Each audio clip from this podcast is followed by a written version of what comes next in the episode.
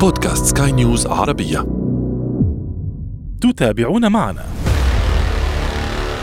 timing belt هلا هذا لسنا بحاجة له مع وجود المستشعرات عن بعد. يكون مثلا سائق سيارة في الشارع العام وتنظر إليه وهو نائم. وجود المستشعرات التي تعطينا مواضع الخلل قد تشكل عملية أسهل لاستخدام قطع الغيار بشكل أسرع. محركات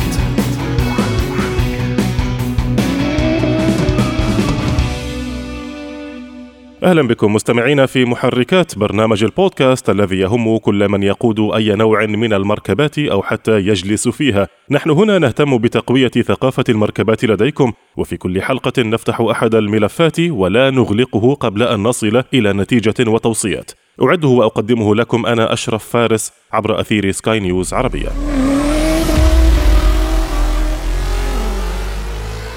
كما أن مشغل أقراص السي دي كان يوما من الكماليات في مركبة والدك اليوم يستحيل أن تخلو مركبة منه. فالكثير من الكماليات في مركبات اليوم يتوقع أن تصبح تجهيزات أساسية في مركبات الغد. نتعرف عليها في هذه الحلقة.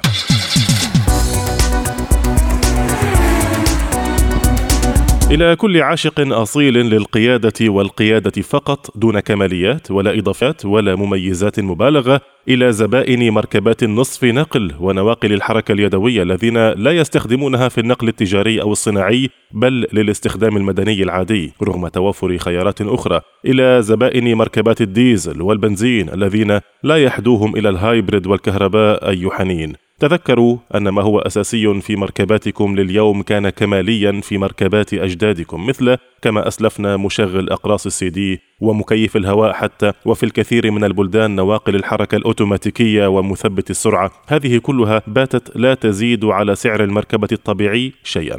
بل تجدونها حتى في مركبات الأجرة العامة. وتواليا ما هو كمالي في مركبات اليوم يحتمل جدا أن يكون أساسيا في مركبات الغد.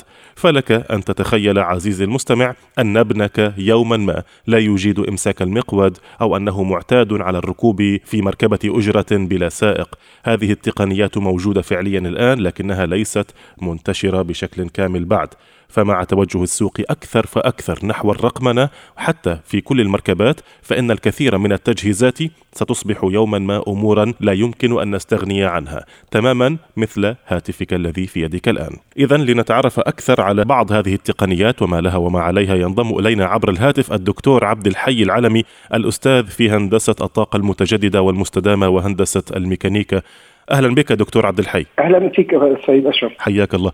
دكتور عبد الحي أنا آسف على هذه المقدمة الطويلة لكنها يعني تلمس مشاعر محبي السيارات الحقيقيين والذين لا يتقبلون الحداثة. دعنا نتحدث عن الحداثة الآن. ما هي أبرز الكماليات التي تحدثت أنا عنها ولم أصفها بالكامل؟ آه والله أستاذ أشرف يعني خليني أحكي لك. أنا يملأني الحنين آه، زي ما تفضلت للمركبات اللي هي القديمة مع إني حاليا موجود يعني ومحظوظ إني موجود في قسم هندسة الطاقة المتجددة حيث أننا نهتم بالكثير من آه، التكنولوجيا المتعلقة بالطاقة المستدامة ولكن يعني لا زلت آه، يعني أحب مركبتي الحالية التي تعمل بالوقود ولا آه، أتطلع إلى مركبات الهايبريد أو المركبات اللي هي الكهربائية بالكامل. ولكن لا يمكننا أن ننكر أن هذه المركبات ستكون هي المستقبل. وكما أسلفت حضرتك المستقبل الآن نحو المركبات اللي هي ذاتية القيادة. ويبدو أن أبنائنا فعلا سيمر عليهم وقت يحجزون مثلا مركبة أجراء وقد لا يكون في هذه المركبة سائق وهذا يعني ليس في المستقبل البعيد جدا ولكننا نتكلم عن يعني أشياء كما تفضلت موجودة بشكل منتشر والمنافسة فيها بين شركات مختلفة محتدمة تماما والكثير من هذه التكنولوجيات معروفة حتى عند بعض العامة زي مثلا اللي هو الواقع المدمج والمستشعرات التي صارت موجودة الآن وليس بشكل كمالي كما تفضلت في المركبات.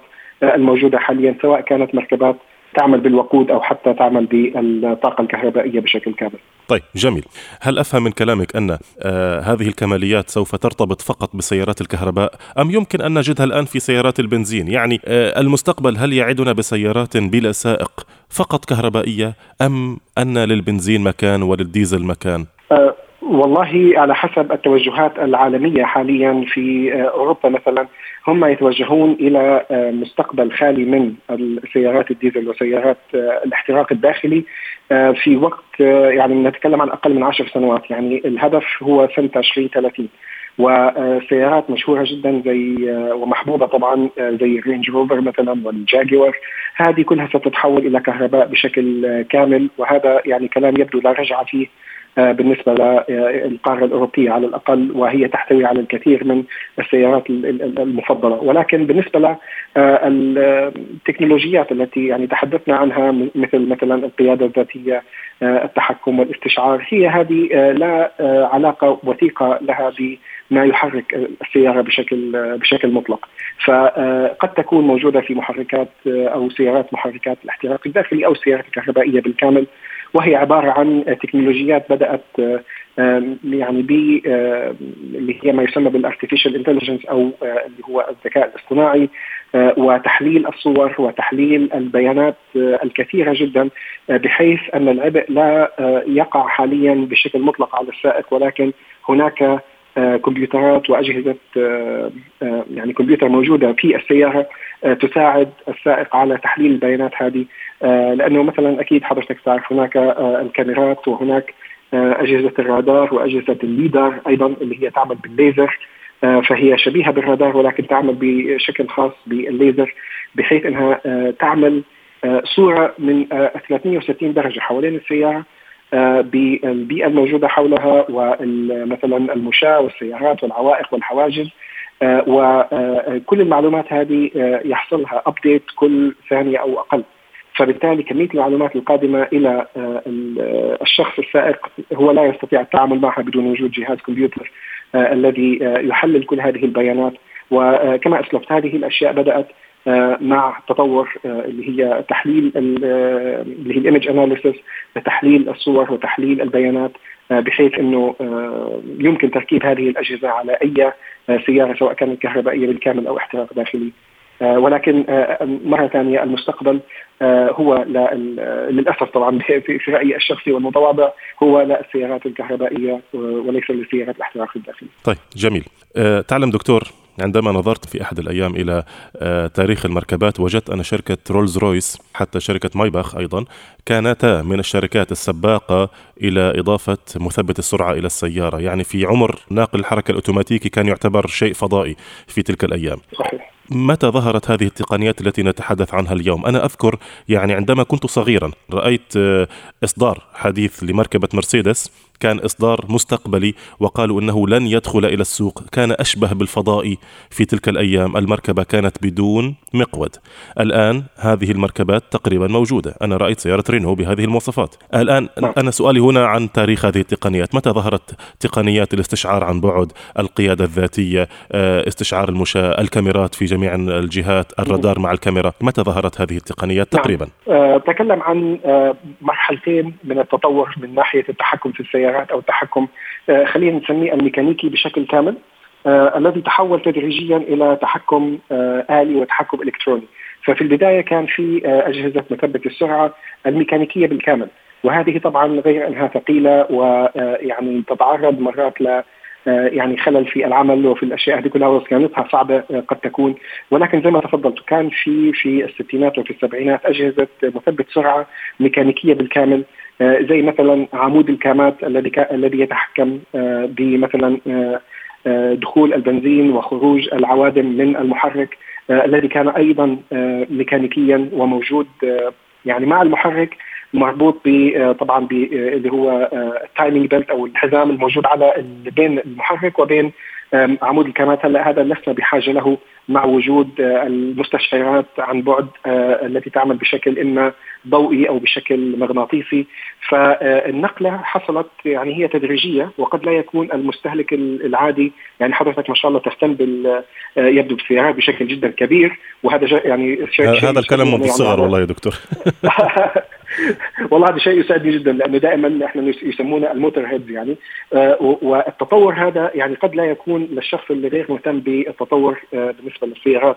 واضح ولكن التطور كان يعني جدا جلي من المعدات الميكانيكية التي كانت تستخدم في السيارات وطبعا هذه الأشياء كلها تبدأ في المعدات العسكرية وتنتقل إلى المعدات المدنية مثلا من ناحية اللي هو الجفرنر بسموه للتحكم في اللي هو السرعة مهما اختلف اللي هو زاوية ميل السيارة مثلا سواء كنا نطلع أو ننزل مثلا بالسيارة واختلفت زاوية الميل فهذه السرعة تبقى ثابتة حتى بشكل ميكانيكي وانتقل الموضوع هذا طبعا بشكل إلكتروني آه، مع آه، رخص أسعار المستشعرات ورخص أسعار الكمبيوترات أيضا التي يعني آه، لابد لها أن تحلل هذه البيانات وتحولها إلى إشارات للتحكم مثلا بالسرعة أو التحكم بالكوابح.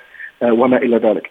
فالتطور كان موجودا ولكن طبعا هناك فوائد من ضمنها آه، سهولة الصيانة آه، آه، خفة وزن السيارة لأنه كلما قل وزن السيارة بالطبع سيقل احتياجها للطاقة سواء كانت طاقة من الوقود الأحفوري أو طاقة كهربائية.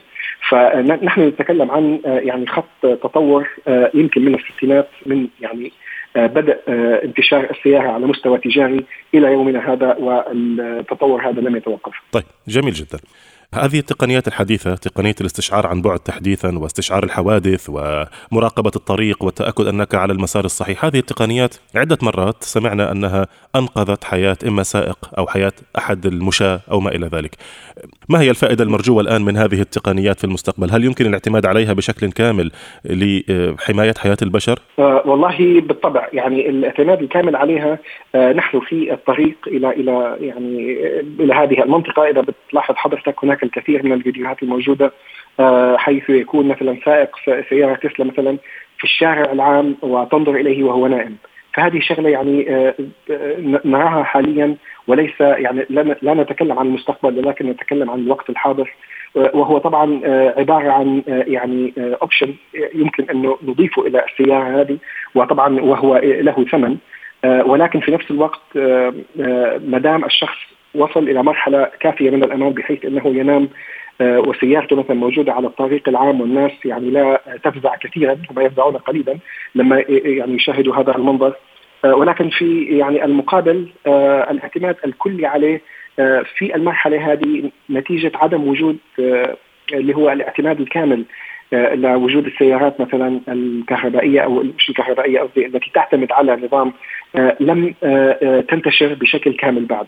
فأنا أعتقد أنه الأمان الكامل سيأتي عندما يتحول الجميع أو تتحول جميع الطرق أو على الأقل يكون في طرق معينة مخصصة بس للسيارات ذاتيه القيادة وهي أيضا ستؤثر حتى على الازدحام آه، وعلى يعني اللي هي آه، الكواليتي تبعت آه، الحياة يعني للشخص أو مستخدم الطرق. لأنه نحن نقضي أوقات كثيرة مثلا في الزحام. والزحام هذا قد ينتج من اختلاف ردة فعل كل سائق لما يحدث على الطريق. فهي أحد أسباب الازدحام طبعا وليس فقط كمية السيارات أو ضيق الطرق وهي الأسباب العادية، هناك أيضا أسباب لها علاقة ب بأخلاق السائقين واسلوب القيادة. إيه، بالضبط بالضبط ومدى مثلا أما اللي هي امانهم ومدى استعجالهم ومدى اللي هي العوامل النفسية التي آه، لا يجب أن تتدخل آه، آه، في قيادة الشخص مثلا على الطريق، فإذا كان كل السيارات مثلا تنسق بينها وبين بعض بغض النظر عن السائق حتى الازدحام بتصوري سيخف أو على الأقل سيختفي من الحياة أو من قاموس السائقين. طيب الآن تحدثنا عن كل ما لها من هذه التقنيات. كل ما لها دعنا نتحدث على كل ما عليها. أنت في معرض حديثك تحدثت عن آه، أن الناس لا يفزعون عندما يرون سائق تلك المركبة الكهربائية وهو نائم. أنا في أحد الأيام فزعت عندما رأيت نفس المركبة تجول لوحدها في مرآب السيارات وبدون سائق. أنا اعتقدت بأن السيارة شرتت صراحة يعني. أتاري سائقها يعني يعني يطلبها لكي تأتي إليه فهي تناور وتذهب يمين وشمال وتستشعر وجودي وكل شيء. لا أريد الآن أن نذهب إلى نظريات أفلام الخيال العلمي أن التكنولوجيا سوف تسيطر على البشر. دعنا من هذه النظريات. لكن أنا أتحدث الآن هل يمكن للبشر أن يعطوا الأمان الكامل لهذه المركبات؟ آه والله أستاذي أشرف يعني الكلام هذا أكيد لأنه في الآخر آه تكنولوجيا الطيران وهي ليست جدا بعيدة عن تكنولوجيا المركبات. آه ولا أريد أن أبعد يعني أبعد كثيرا عن موضوعنا ولكن الطائرات من ناحية الإقلاع ومن ناحية الكروز ومن ناحية آه، أيضا يعني الهبوط حتى لا تعتمد على البشر. فهناك أجهزة جدا معقدة وكلها الاشياء اللي هي الرادار والليدار والكاميرات والأشياء هذه كلها وحتى أجهزة قياس سرعة الطائرة وارتفاع الطائرة. التي لا تعتمد حتى على وجود أرض تحت الطائرة هذه. فهذه كلها تعتمد على الطيار الآلي وهي تعتمد على الكمبيوترز وتعتمد على المستشعرات بشكل شبه كامل. فالهبوط مثلا في الضباب والإقلاع في الضباب هذا لا يعتمد بالتأكيد على قدرة الطيار لأنه في الآخر أنت لا ترى أين ستهبط ولا بأي سرعة ولا هل هناك أشياء مثلا موجودة في الطريق أو أنت مثلا في أي مكان في المطار؟ هذه كلها عبارة عن تنسيق بين الطائرة وبين المطار الذي أنت متجه له. لذلك في طائرات معينة لا يسمح لها مثلا بالهبوط في مطارات معينة. بنفس الطريقة يمكن أن تقيس نفس الكلام على السيارات. فنحن يعني نطمئن في بوجودنا في طائرة على ارتفاع عالي وبسرعات جدا عالية ولكن يعني الموضوع يختلف قليلا يمكن على الأرض ونحن بحاجة زي ما حكينا إلى آه، التنسيق بين كل الجهات آه، المعنية جميع السيارات مثلا جميع المحطات مثلا على الطريق لنقل المعلومات هذه بالنسبة لمثلا حالة الطريق وتدفق مثلا السير. هذه الأشياء كلها نحن نعتمد عليها بسرعات أكثر وفي ارتفاعات عالية ولسنا على الأرض. فأعتقد أنه يعني بالقياس يمكن أن آه، نعتمد عليها على الأرض أيضا. طيب جميل جدا تمام. آه هذه النقطة ألا يمكن أن تؤثر في المستقبل على استهلاك الكهرباء؟ يعني هذه التقنيات الكثيرة الموجودة داخل السيارة الكهربائية ألا تحدوها لاستهلاك المزيد من الكهرباء وما يحدو الشركات لإنتاج المزيد من الكهرباء الذي ما زال حتى الآن ينتج بوقود أحفوري وليس بوقود نظيف؟ آه هذه طبعا يعني أحد المآخذ الحقيقية على السيارات الكهربائية وأنا متأكد أن حضرتك شفت الكثير من الكرتونز حتى أنه شخص يقول أنه أنا أستخدم الطاقة النظيفة وأنا أشحن سيارتي مثلا بالطاقة النظيفة ويعني في الخلفية يوجد اللي هي حرق الفحم مثلا أو حرق الوقود الاحفوري لإنتاج الكهرباء. فبالتالي سخرية أو سخرية القدر في هذا الموضوع أنه نحن لا زلنا نعتمد على يعني حتى على الوقود الاحفوري لإنتاج اللي هي الخلايا الشمسية مثلا. يعني نفس الخلايا الشمسية كمية الطاقة التي تأتي من الوقود الأحفوري. وأكبر مصدر لها مثلا هو الصين فالطاقة حتى تأتي من احتراق الفحم الذي يعتبر يعني أقل الأنواع نظافة من الاحتراق اللي هو آه، حرق الوقود الأحفوري. فنحن نعتمد حتى في طاقتنا النظيفة على الطاقة اللي هي الملوثة للبيئة. ففي وقت ما آه، إنتاج الكهرباء آه، قد نجد له مثلا أساليب أنظف وأفضل بالنسبة للبيئة لإنتاجها. ولكن زي ما تفضلت هناك الكثير من العوائق من ضمنها مثلا البطاريات اللازمة لتوليد أو الاحتفاظ أو تخزين الطاقة لتشغيل هذه المستشعرات وهذه الوسائل اللازمة لقيادة السيارات الكهربائية. فهي طاقة كهربائية جدا كبيرة وهي تعتمد على نوعية البطارية وعلى حجم البطارية الموجودة في السيارة نفسها. وهي لا تعتمد فقط على المحرك ولكن تعتمد بشكل أكبر على البطارية.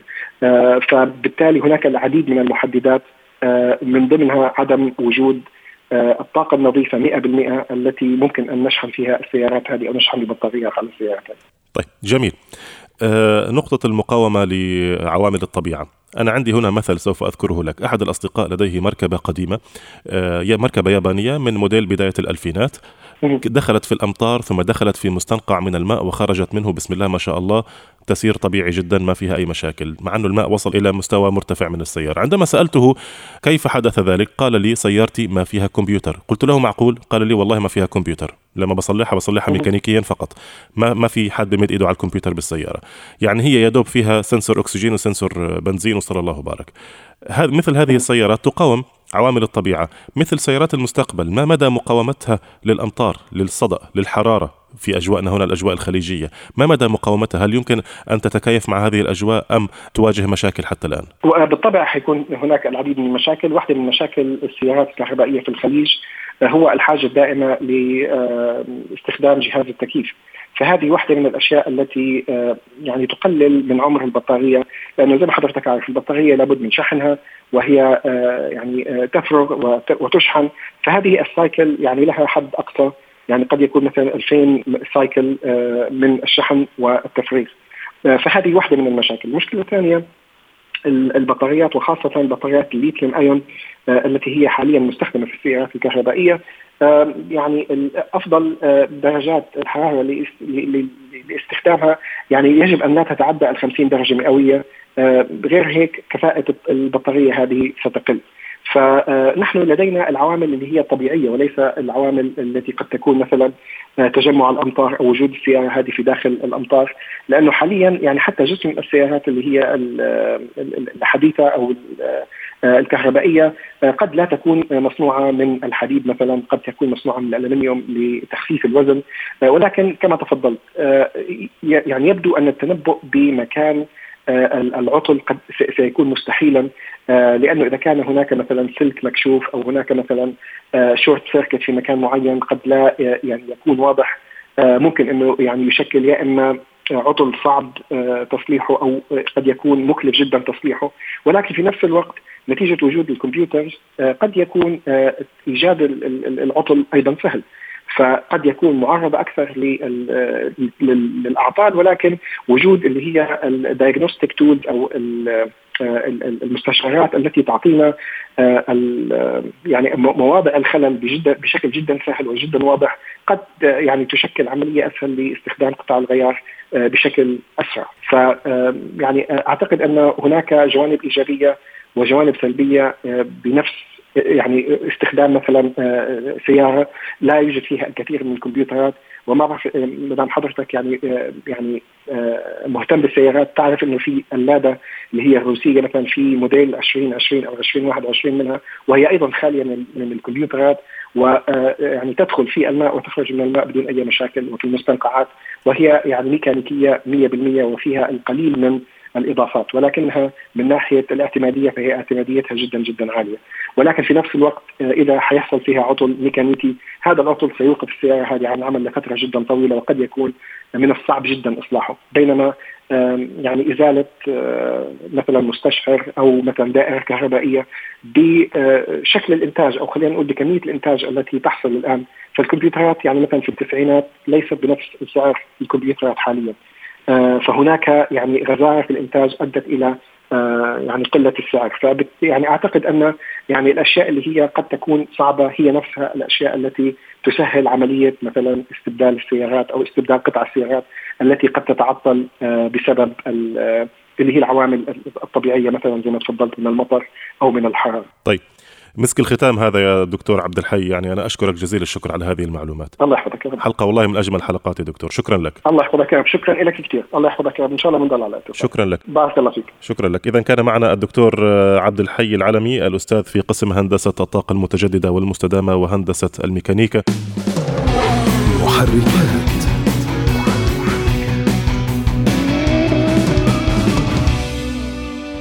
وأنتم مستمعينا الكرام إذا حاز هذا البودكاست على استحسانكم يرجى منكم إعطائه التقييم المناسب وإذا كانت لديكم أي تعليقات أو تحسينات يسعدنا أن نستقبلها في رسائلكم إلينا عبر مختلف منصاتنا عبر وسائل التواصل الاجتماعي. كان معي في الإخراج الفني أدي طبيب وفي الإعداد والتقديم كنت معكم محدثكم أنا أشرف فارس. نشكركم مرة أخرى على حسن المتابعة. دمتم دائما وأبدا في أمان الله. مع السلامة. محركات.